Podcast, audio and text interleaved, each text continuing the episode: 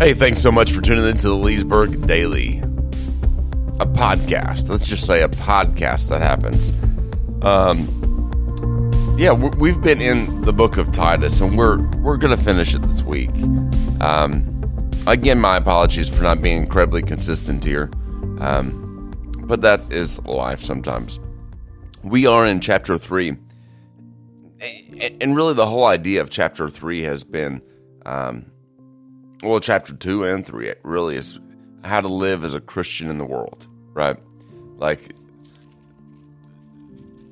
Titus chapter three, chapter two talked about how we live in the world. Chapter three, as we talked about last week in verses one and two, it gives us instructions on how to live in the world. You know, be peaceable and uh, look for good deeds. Uh, uh, be a respectable member of society, engaged in society. It, verses 3 through, so 1 and 2 in chapter 3 give us the instructions. Uh, verses 3 through 7 give us the theological foundation as to the why behind it. Why should we live like this? Uh, the Christian's conduct in verses 1 and 2, they, uh, Paul tells Titus that that we need to be sensitive in two directions toward the government and toward people, other people. The, the question is why? Why? So, so, so then we look at verse 3, and it starts in a, um, the NASB, which is what I'm reading from today. Uh, it says for. If you're reading the, the NIV, I believe the NIV uh, re- removes the word for uh, in the beginning of verse 3. Now, that's somewhat of a uh, inconvenience because this word, this this connecting word here, connects it connects verses one and two and verses three through seven. So it's important for it to be there. Now, uh, he does not specifically tell his readers here whether he's addressing addressing the question of of why we ought to live this life or why we can live it, which are two different things, right? He's not really saying why we ought to. Well, we're not sure if he's saying why we ought to or or why we are able to. But needless to say, probably maybe his material here answers both of those questions, why we ought to and why we can. And it really all starts with the appearance of God's kindness and his grace. Look at verse 3. He says, For, for, um, well, let's start back at verse 1 and 2. Remind them to be subject to rulers and authorities, to be, to be obedient, to be ready for every good deed, to malign no one, to be peaceable, gentle, showing every consideration for all men, because, or for, we also once were foolish ourselves, disobedient and deceived. Let's look at those first three words foolish, disobedient, and deceived. Well, what's it mean to be f- foolish? Uh, foolish, disobedient, deceived. Foolishness is, is, in this usage, it's a stubborn refusal to acknowledge the truth. that's a good definition of foolishness in this context. It's not um, sometimes we equate foolishness with ignorance. This isn't ignorance. It's it's just a stubborn refusal, a foolish uh, uh, action. It's refusing to acknowledge the truth. So we were once. Paul says we were once foolish. Notice how he's including himself in that as well.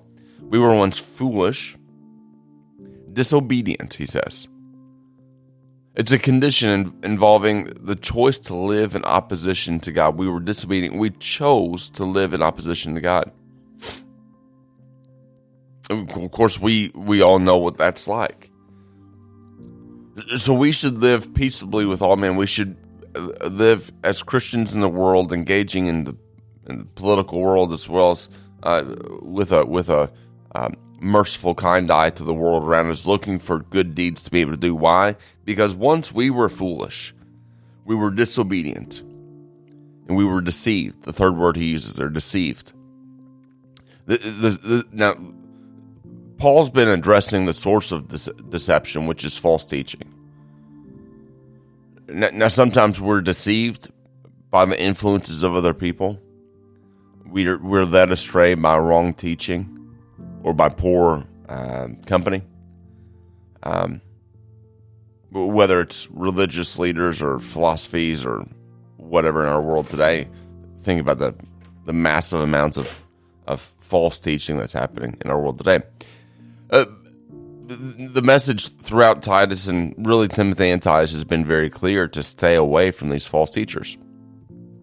Stay away from these people who are going to lead you lead you astray. To cut and run. So whether we are deceived in our in our understanding or deceivers, that's the, the perhaps a bigger issue. But the, the list continues here. He says, We were foolish ourselves, disobedient, deceived, enslaved to various lusts, lusts and, and, and pleasures. As the list continues, the image becomes well, bondage, slavery. You're enslaved to what? Passions and pleasures. This is a life that's lived as if its purpose was to satisfy your own desires, one after another, thinking over only about me and and whether I like it. This is this is the desire that leads many people um, into a, a, a, world of meaningless sex uh, issues. This is a this is what pushes people in, into that realm of of debauchery, of, of gluttony. Even it's not just sexual things. Think about the food we eat. Uh, listen, we are quick to point the finger at people who have wild sexual issues, but we will quickly turn a blind eye to the gluttonous behavior we have. Living for passions and desires of our taste buds and our gut.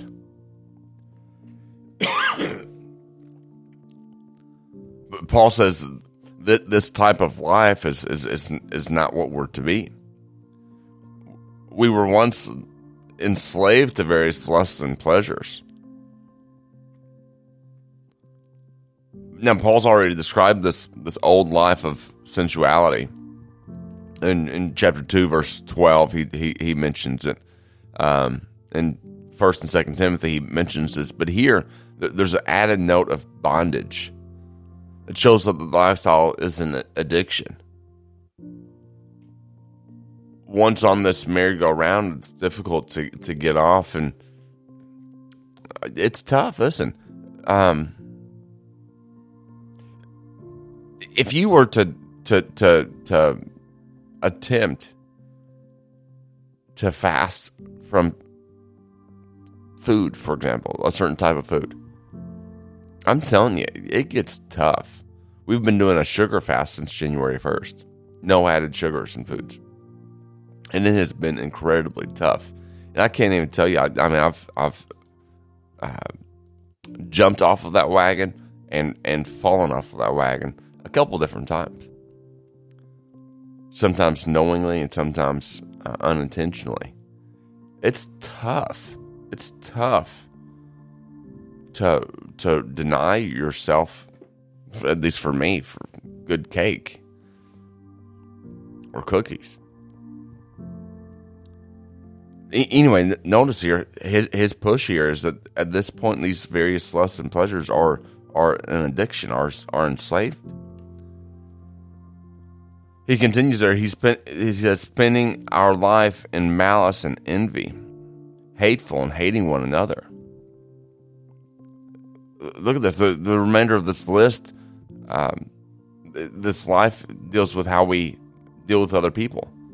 We lived in malice and envy. It characterizes the, the life that's really opposite of the faith. You know, we're to live in all godliness and holiness, not in malice and envy. You're totally absor- absorbed with the destruction of others in order to to to promote or preserve yourself. It's this manner of life that both brings hatred to the one living that way and also promotes hate to others. Paul says we've been there. But look at verse 4. But the rescue came. I love this. But when the kindness of God, our Savior, and his love for mankind appeared, let's stop there. when the kindness of God, our Savior, and his love for mankind appeared, what Paul's starting to do here is he's going to unpack a time. Uh, he wants to paint a, a, an event in history for us. To it's the hinge pin of our faith. But when the kindness of our Savior and His love for mankind appeared, He saved us. Verse five says, "I love this." What made the Christian life a possibility in the event of history? Well, it's it's that time when the grace of God was manifest. What makes us able to live lives that look to others' interests and not our own, free from the bondage of, of, of self satisfaction? Well, Paul says it's it's this moment of time when when when the kindness of our Savior and His love for mankind appeared that He saved us.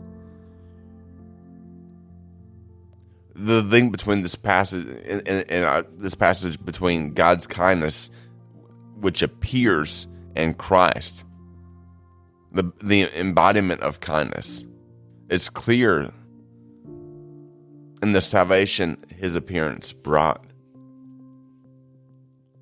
Now, what what's really neat here, it might be accidental, but I don't know. In the Greek, the word Christosis, Christ Christotes. Christotes sounds very similar to the to the Greek Christos, which is Christ. And I think that's kind of neat, suggesting maybe there's a intentional interpretation of God's kindness on the onset of, of Christ. Christoses, Christos, kindness, Christ. I don't know. I think that's kind of neat. The, the, second term there. So, so the kindness of God our Savior and His love for mankind appeared. The second term, love, is is literally a love for humanity. God's fatherly love for humankind is declared to have been expressed in the incarnation of Jesus. I, I love I love this. Paul draws on the current religious theme of the advent of God, the the the, the embodiment of, of Christ. As the point where our hope, our deliverance comes. The appearance of Christ is the type of event that changes everything. And if you've if you've experienced Christ in your life, you know that that's the case. It changes everything look back at verse 5 he saved us. When the kindness of god our savior and his love for us uh, his love for mankind appeared he saved us. Not on the basis of the deeds that we have done. Well that's paul's there. I know it's in the middle of the sentence but paul's already addressed the types of deeds we had done. We're addicted to self-pleasure and envy and malice hating one another. We were foolish and disobedient. That's what we had done that's what we had earned. Excuse me. He saved us not on the basis of the deeds that we have done in righteousness, but in, instead according to his mercy. I, I, I, love this. Now, this is a, a, a thick passage here. But let's read part of it and we'll and then we'll pick up the rest of it next time.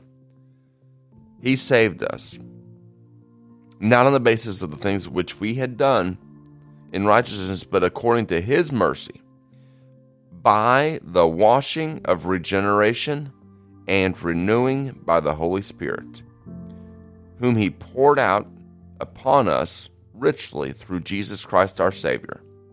Let's pause there.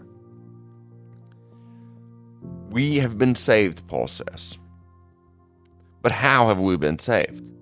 Not on the basis of the things we've done, but according to his mercy by the washing of regeneration and renewing by the Holy Spirit.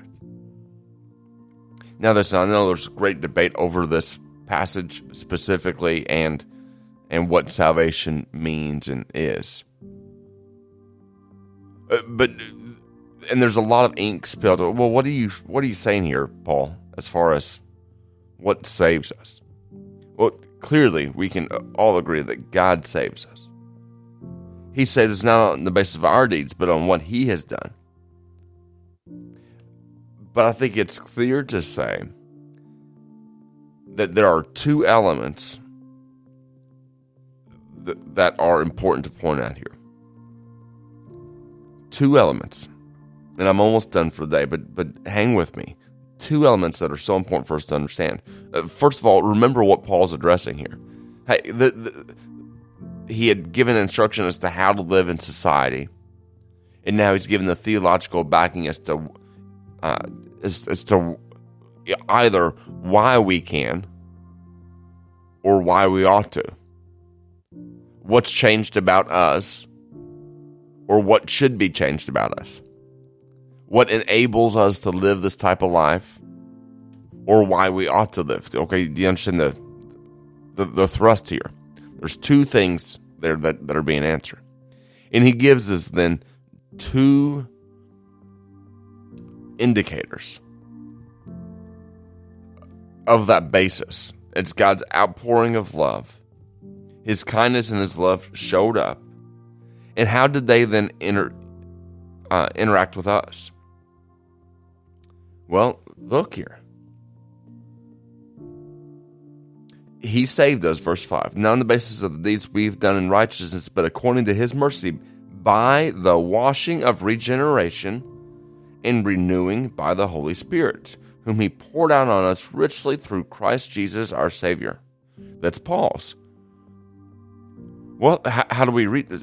What's that talking about?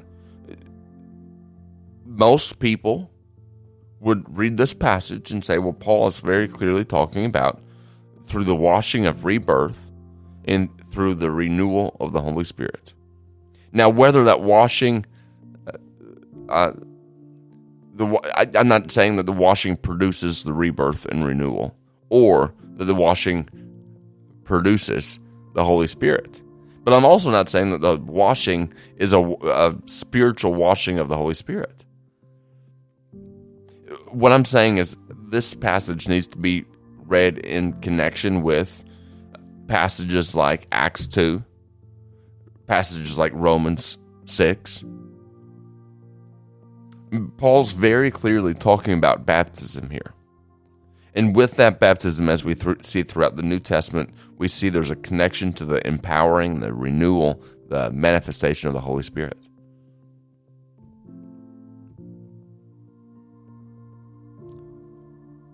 We have been saved, not on the basis of these we've done in righteousness, but according to his mercy by the washing of regeneration and the renewing of the Holy Spirit turn over, if you have just a second, look at Romans chapter 6. A very clear teaching. Remember the argument here, what's being taught against or, or taught for. This is why we should live as new people in the society different. Why, should, why we should live different from the world around us. What enables us to do that, or why ought we do that? Well, look at what Paul says in Romans chapter 6 as far as living with sin. What shall we say then? Shall we continue to sin so that grace may increase? but may it never be. For how, sh- how shall we who have died to sin still live in it? Or do you not know that all of us who have been baptized into Christ Jesus have been baptized into his death?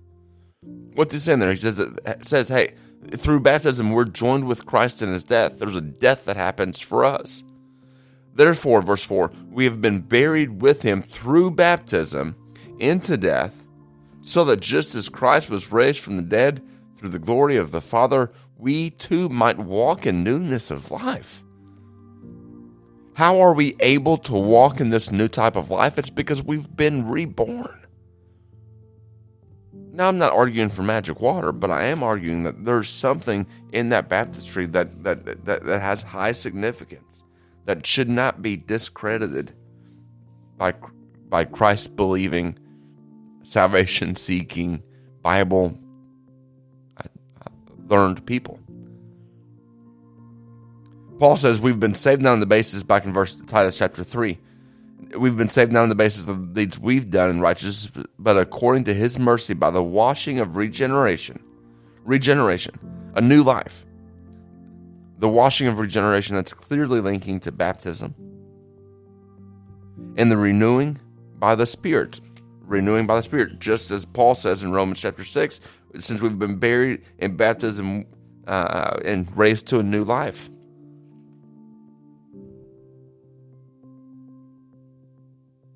Verse 7 So that being justified by his grace, we would be made heirs according to the hope of eternal life. As Titus wraps, as Paul wraps up this letter to Titus, he says in verses 1 and 2 how you need to be watching the world around you, how you deal specifically with government around you, and how you deal with other people around you. And then verses 3 through 7 excuse me, he deals with the why. Either why we ought to or why we're able to. But it all comes down to what God has done, what Christ has done by saving us, by by by by by pouring out his salvation upon us. Christ follower, if you have been uh, uh, through the washing of rebirth, as Paul would say here, renewed by the Holy Spirit, then our obligation is to live. Not, not only are we able to live, we have an obligation to. As Paul says in Romans chapter 6, how can we t- continue to live in it? Or don't you know that all of us who have been baptized in Christ Jesus have been baptized into his death? Verse 4 in verse uh, chapter 6 of Romans. Therefore, we've been buried with him through baptism into death, so that as Christ was raised from the dead through the glory of the Father, we too may walk in newness of life. For if we have become united with him in, in the likeness of his death, certainly we shall also be in the likeness of, of his resurrection. Knowing this, that our old self was crucified with him, in order that the body of sin might be done away with so that we would no longer be slaves. For he who has died is freed from sin. Oh, I love that. And I love how harmonious these passages are. And so that's our, our, our charge for the week. Why we ought to or why we're able to, both are answered in this passage we ought to live in this newness of life because of what Christ has done for us. We're able to walk in this newness of life because the bondage of, of, of slavery of sin has been broken and we're able to not sin. We've been set, set free to not sin. And so as we start this week, re- recall that. Christian brothers, this is what our world needs is men and women who are who will engage passionately with the world around them in a biblical way, pointing people to the grace and the salvation of Jesus. For many people, the the the the, the most clear Jesus that they're going to see each day is through me and you. And so let's live in such a way with our those in authority over us and those that live under authority with us. Let's live in such a way that we stand out so that the world can see the goodness of the grace of Jesus. That's what Paul's writing to Titus. That's what we charge each other with today. God bless. Take care. We'll see you next time on the Leesburg Daily.